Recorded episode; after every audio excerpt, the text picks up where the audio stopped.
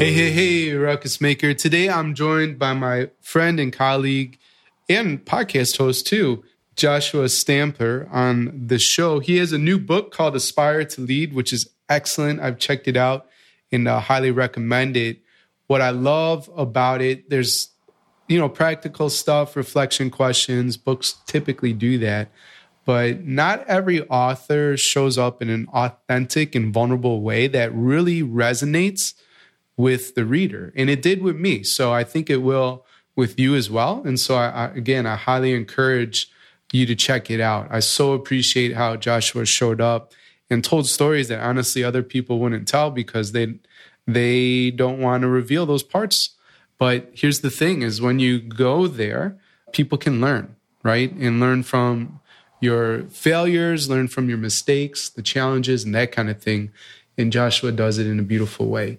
I will plant a seed. It's at the end of the podcast, but we dig into as well a bit of a story where how becoming a foster parent and the training that he had to go through, how it was really like a light bulb epiphany sort of moment for him in terms of actually serving his students. And so you'll for sure want to check that out. Hey, it's Daniel, and welcome to the Better Leaders, Better Schools podcast. This is a show just for you, a ruckus maker who's an out of the box thinker making change happen in education. And we'll be right back after these messages from our show sponsors. Establish your legacy with Harvard's certificate in school management and leadership. Learn from Harvard Business and Education School faculty as you develop the frameworks, skills, and knowledge you need to drive change improvement in your learning community. Apply now for our cohorts at betterleadersbetterschools.com forward slash Harvard. That's betterleadersbetterschools.com forward slash Harvard. Better Leaders, Better Schools is brought to you by school leaders like Principal Gutierrez using TeachFX.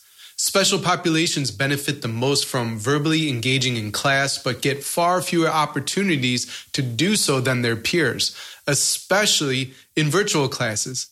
TeachFX measures verbal engagement automatically in virtual or in person classes to help schools and teachers address these issues of equity during COVID. Learn more and get a special offer from Better Leaders, Better Schools listeners at teachfx.com forward slash BLBS. That's teachfx.com forward slash BLBS. All students have an opportunity to succeed with Organized Binder who equips educators with a resource to provide stable and consistent learning, whether that's in a distance, hybrid, or traditional educational setting. Learn more at organizedbinder.com. Hey there, Ruckus Makers. I'm joined today with another epic and expert podcast host. Uh, he has a great show, and his name is Joshua Stamper. Uh, he is a middle school assistant principal for North Texas School District, where he's had the amazing opportunity to serve at four campuses in two school districts. Prior to Joshua's current position, he was a classroom art educator and athletic coach, working with students in grades six to eight. In addition to his administrative position, Joshua, like I said, is a podcaster. And check this out author of an upcoming book, Aspire to Lead. Uh, definitely recommend you checking that out, and it'll be linked up for you in the show notes. Uh, Joshua is also a leadership coach, education presenter, and podcast network manager for the Teach Better team. Joshua, welcome to the show. Thank you so much, Danny. It's awesome yeah, to be on with you again. Definitely. And the roles have reversed. Now I am interviewing you. All right. This is great. And you do have a fantastic book. I've dug into it like I said, highly recommend that Ruckus Makers uh, pick this one up. And it has this model, which it makes sense, you know, in terms of branding and that kind of thing too. It's around around your idea of uh, aspire. So just let's start there. Tell us, like high level, what is the aspire model? For sure. So obviously for branding, like you said, but also it was something that I was intentional about as far as reflecting on my own journey and kind of trying to highlight aspects that were successful for me.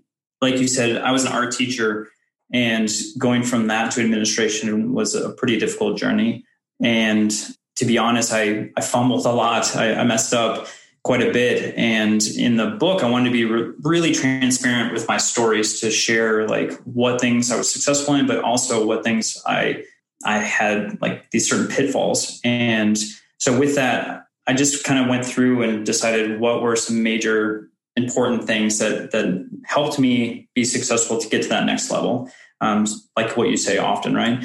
Leveling up. And so mm. the letters for Aspire was activate, support, persevere, identity, reflection, and execute. And not, not that I'm going to go through every single one of those, but like the first one was really, really something I was passionate about, especially now being an administrator and seeing other folks say that they want to be a leader and then never doing anything beyond that conversation. And it, it's so frustrating to now be on the other side of the desk to say, like, if you truly want something, you need to get up and go get it you can't just expect that someone's going to walk through that door and and magically ask you to lead something or to start an initiative or take over the position that they're currently in and you need to activate your mindset you need to activate literally get up go to the front office and ask hey what can i do for you so that you can get the experience needed to get into that role right and i think uh, that activate idea and and going to the office saying, Hey, how can I help? Or I'm here, right? Here to serve. Uh, I think you called that being an office rat. It reminds me of like being a gym rat or a pool yeah. rat. You know, those are things that I've been in the, I've been a comic book shop rat as well. For sure. But tell us more about, about office rat. So I know it sounds really bad, but it actually was a term of endearment. it was a term of endearment that my principal and my AP gave me because I was relentless. Like I did not leave the front office. So for instance, before school, during my off period, during lunch, like any time that I had downtime, I went up to the front office and my classroom was clear on the other side of the campus. So I had to make an extreme effort to hustle down there and get there. And and I talk about this in the book a little bit is like it was a pretty intense setting there because there were five other people that had their admin certification or were just getting theirs. So it was a lot of competition. And I knew if I didn't get down there and get that experience, then someone else in the building was going to get that experience. And I didn't want to lose. I didn't want to lose out on that. So I hustled every single day. I had a goal. I knew exactly what I wanted to do. But I also knew like when I was going to go to the table for that interview, I needed to speak about what I had done because I had to prove that I wasn't just an art teacher, that I had the mm-hmm. knowledge to lead in the instructional setting I could lead in a cafeteria with 300 kids. I, you know, there's a lot of different things that obviously an administrator does, and so I wanted to make sure that I had every last experience I possibly could. So they gave me the the title office rep because I just I was always there.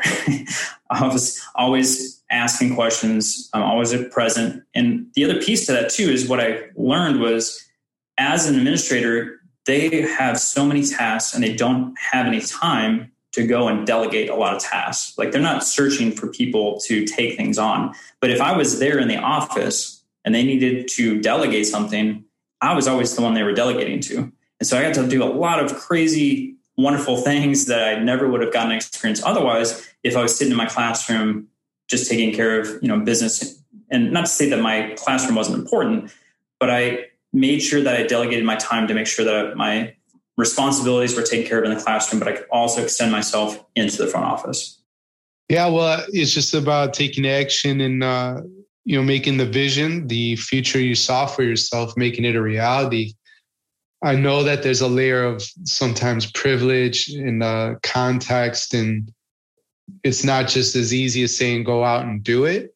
However, with that said, despite challenges you may face and that kind of thing, a go-getter attitude is going to serve you well, right?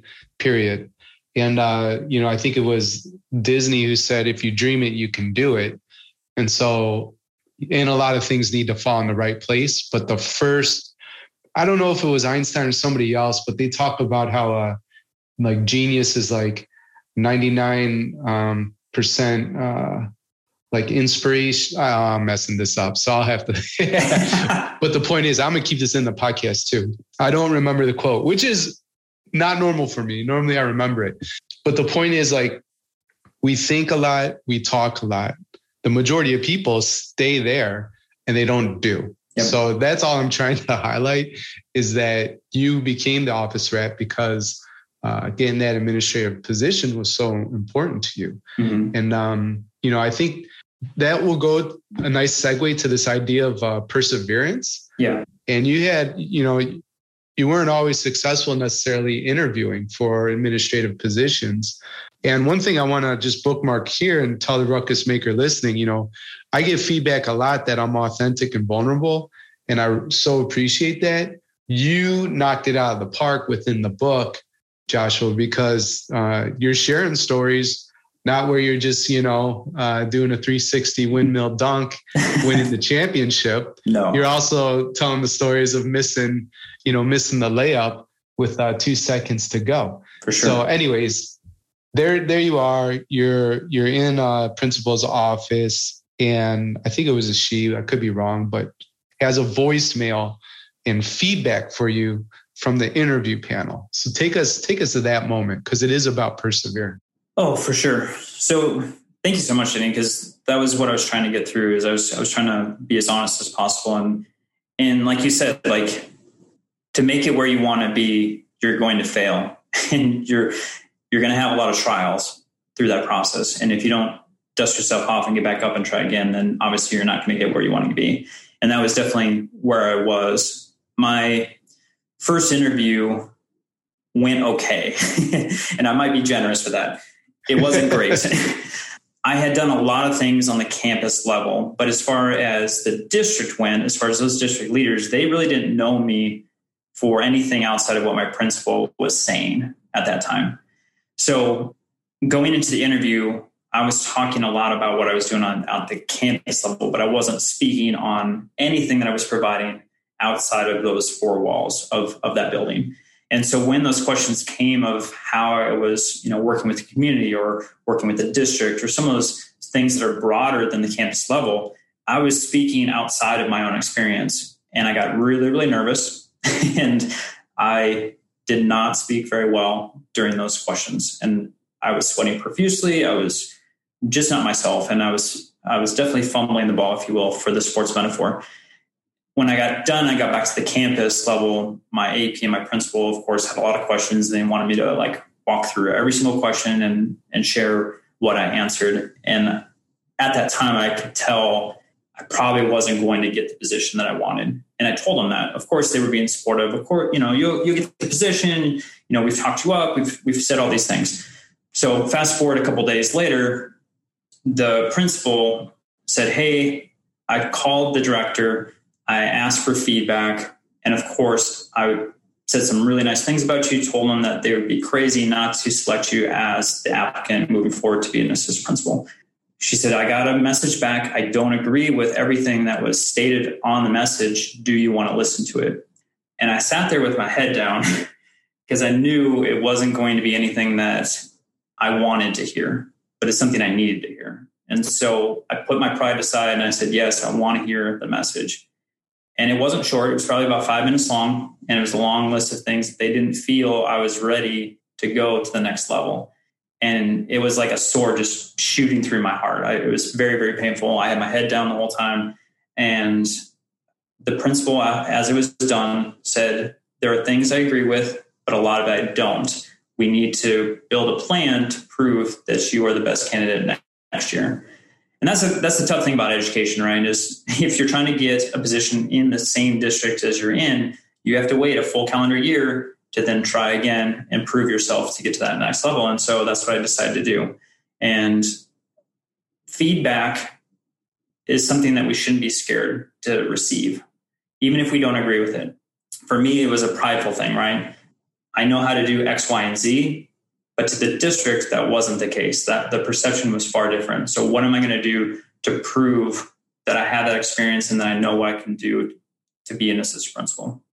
Yeah, that's good. And uh, so it sounds like you know from from that experience too with the voicemail, then you were able to hear even where you thought you were strong, but the perception was different, like what you could work on, and eventually, obviously, you you've landed that position. So the story has a good ending. yeah, it's funny because I I've sent a couple you know books out to different folks, and C.J. Reynolds who's on YouTube, if if the listeners are need some inspiration as as far as a teacher, he's amazing. But he called and was like, "Dude, I was reading your book and I didn't even." He's like, "I know your position and where you are now, but as I was reading, I was scared you weren't going to get it." right, so I mean, yeah. that's that's probably a good thing. Absolutely. Like movies and uh, narratives, stories, you know, that kind of thing. It draws us in. You relate, even when you know the ending and you, feel it. Like at the end of the day, that story is a transfer of emotion. So, uh, like I said, you were really authentic, very vulnerable in what you shared. And, uh, you know, I resonated with it too. So great job, you know, with the book. Thank you. Something in there too, you, you identify and, you know, it's maybe a small part, but I, I really love when you talked to us about the um, identity framework you called mm-hmm. it. Yeah. And the reason the reason why is because it it was short, you know, like uh, three sections, some questions around it. Yep. But what I love, and this is something that I like to teach as a coach, right, is just the the importance of being intentional, you know? And so you you have, if I remember correctly, you have the reader think about uh, how they want to be experienced but then also how, how do they think like others are experiencing them and that kind of thing? And then that actually kind of connects to what we just finished talking about in terms of perseverance and the, the interview voicemail. But uh, tell us a little bit though about the identity framework and what the ruckus makers appetite so they go out and get this book. Yeah. So i think the identity piece is really important for any leader because you know, once I, I'm going to fast forward. Once I did get the position as far as a dean of students, because that district worked a little bit different. You had to be a dean of students first before becoming an assistant principal. But my first year, I, I did lose my identity. I was so focused on taking on the needs of every teacher and every student that um, needed help that I tried to be Superman and I lost everything that I valued and thought was important. And because of that, I was burnt out and and almost left the profession altogether. And so I had that kind of in the back of my mind as I was writing this chapter because I think identity is really, really important for any leader. And that doesn't matter where you are in that space. You know, it doesn't have to just be in education, it could be in business or another profession. But I, the three pieces was leadership identity, leadership goals, and leadership evidence. And that evidence piece, like you said, it was that interview process, right? Or that portfolio, if you will, if you're being evaluated, like what what are the the tangible items that you have at the end. And so I just had some, you know, three main questions and and I left some space for people to actually like fill it out in the book because I, I it's although it's not a workbook, I wanted someone to at least be able to flush out their ideas either in the book or on a piece of paper. But you know, for leadership identity, it was how would I like to be described and viewed as a leader?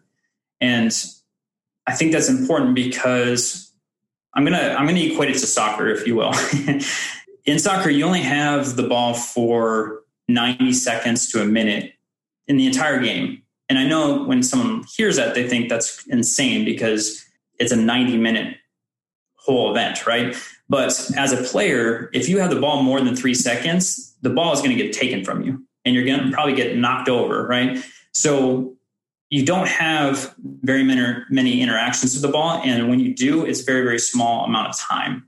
The same as when you're in a building leader. Like every piece of um, interaction you have with a kid in the hallway or a teacher in the hallway, like all of those pieces are very, very small. And so you need to make sure that you're making an impact with everything that you're doing.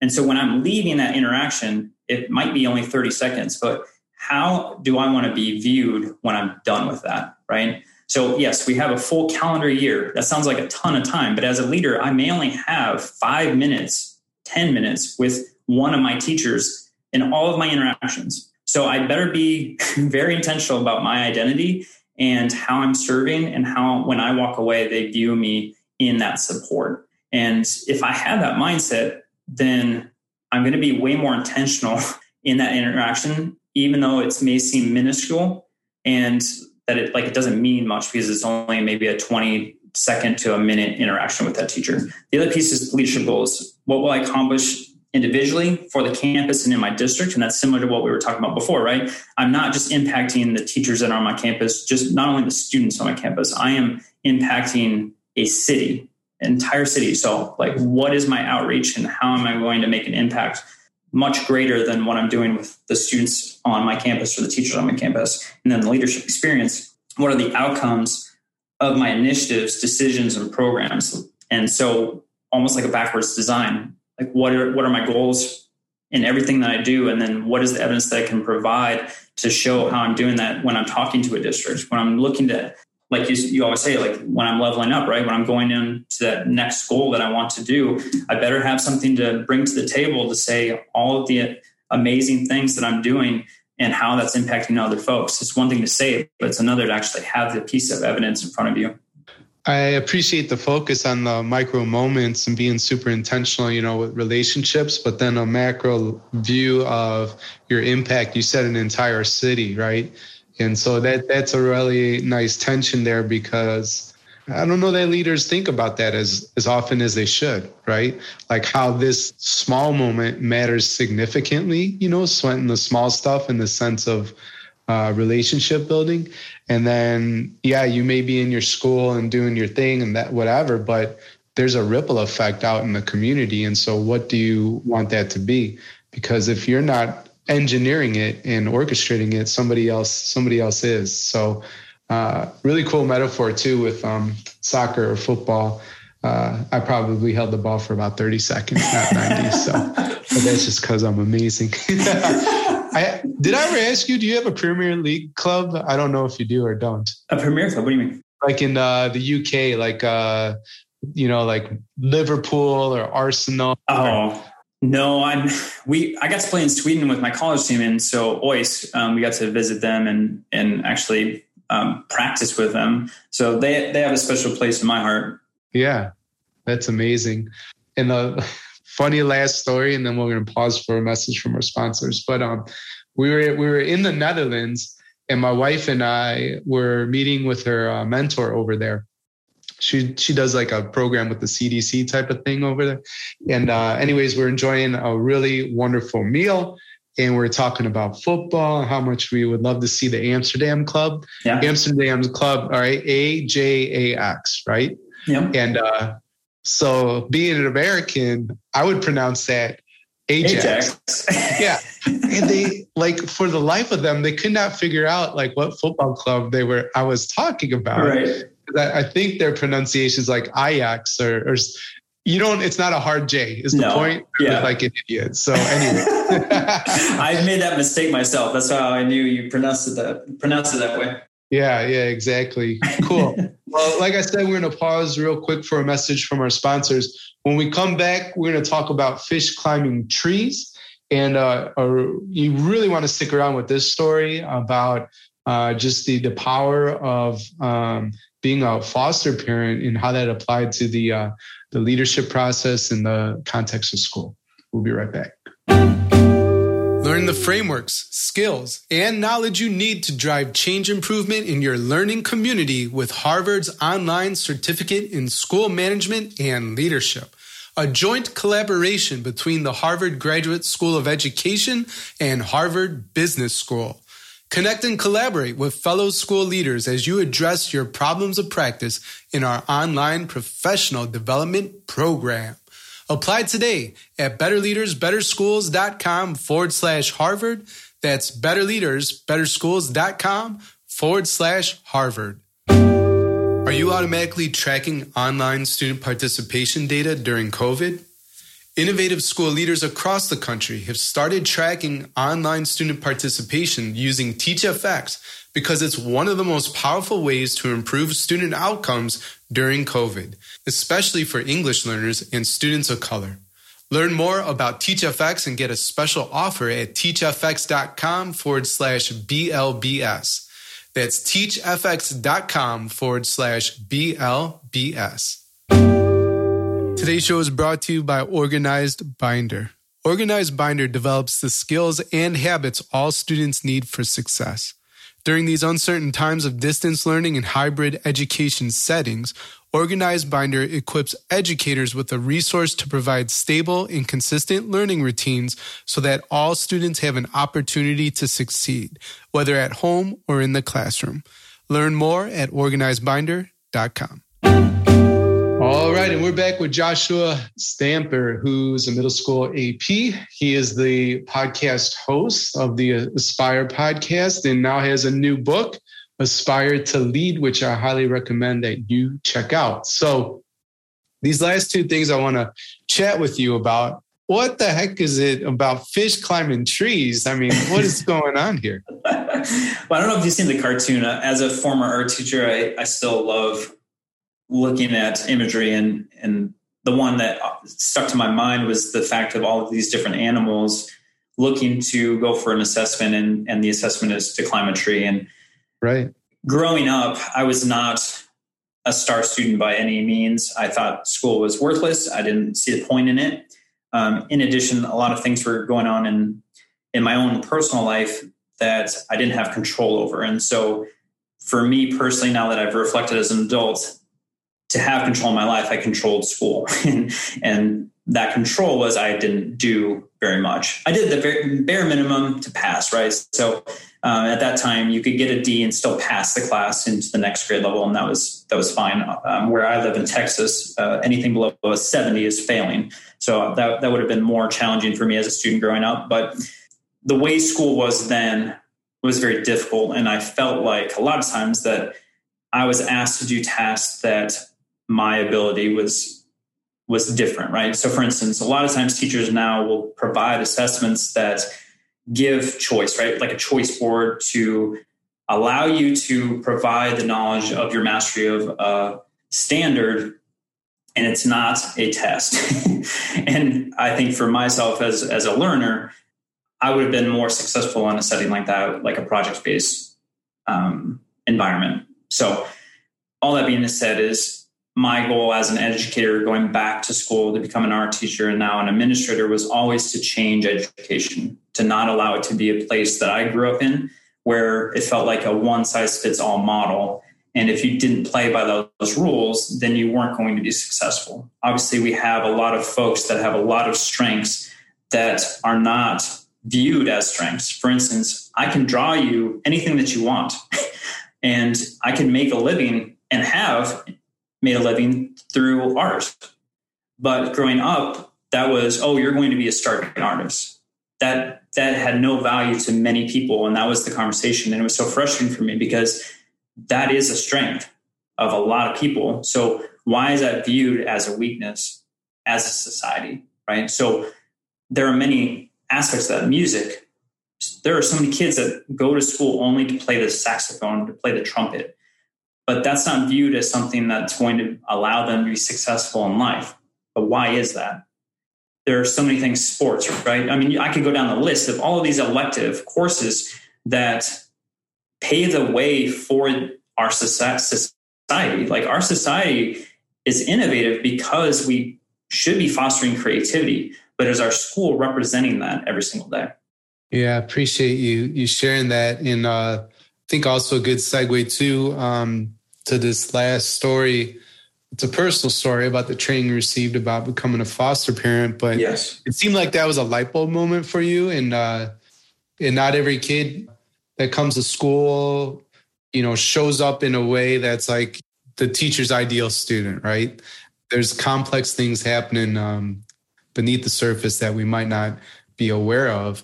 And so, what was that light bulb moment, you know, in terms of of getting that training? Yeah, well, I'll be vulnerable and transparent in this too. We're foster parents. We've been for 10 years and have had five placements, and we adopted three of those five placements. And so I have the amazing opportunity to have four boys and one girl in my house, two biological, three adopted. And the three adopted boys have medical needs and um, obviously saw trauma in utero.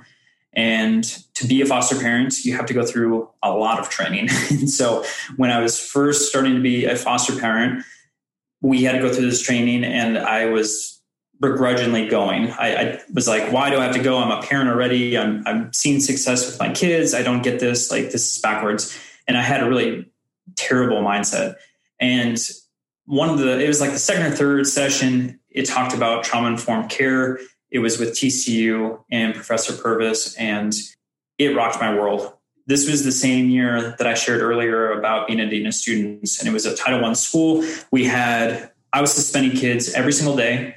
We had a fight every other day. I mean, I had lines of kids out my door. It was a very traditional campus. The the setting had changed quite a bit from being a predominantly uh, wealthy area to then a slowly diminishing. Um, I don't even know how to explain it, but it, it, shifted to being a Title One school probably within five years. And so, with that being um, by the demographics changing in that sense, the teachers just didn't have the tools needed for the things that were going on in the community. And because there was a lack of resources, because there was a lack of tools within the classroom, what it looked like was kids were just getting sent out of the classroom every single day. And then it was landing at my door. And like I said, I didn't have an identity at that point, and I was just trying to learn the job, taking on all these responsibilities, and I was getting burnt out.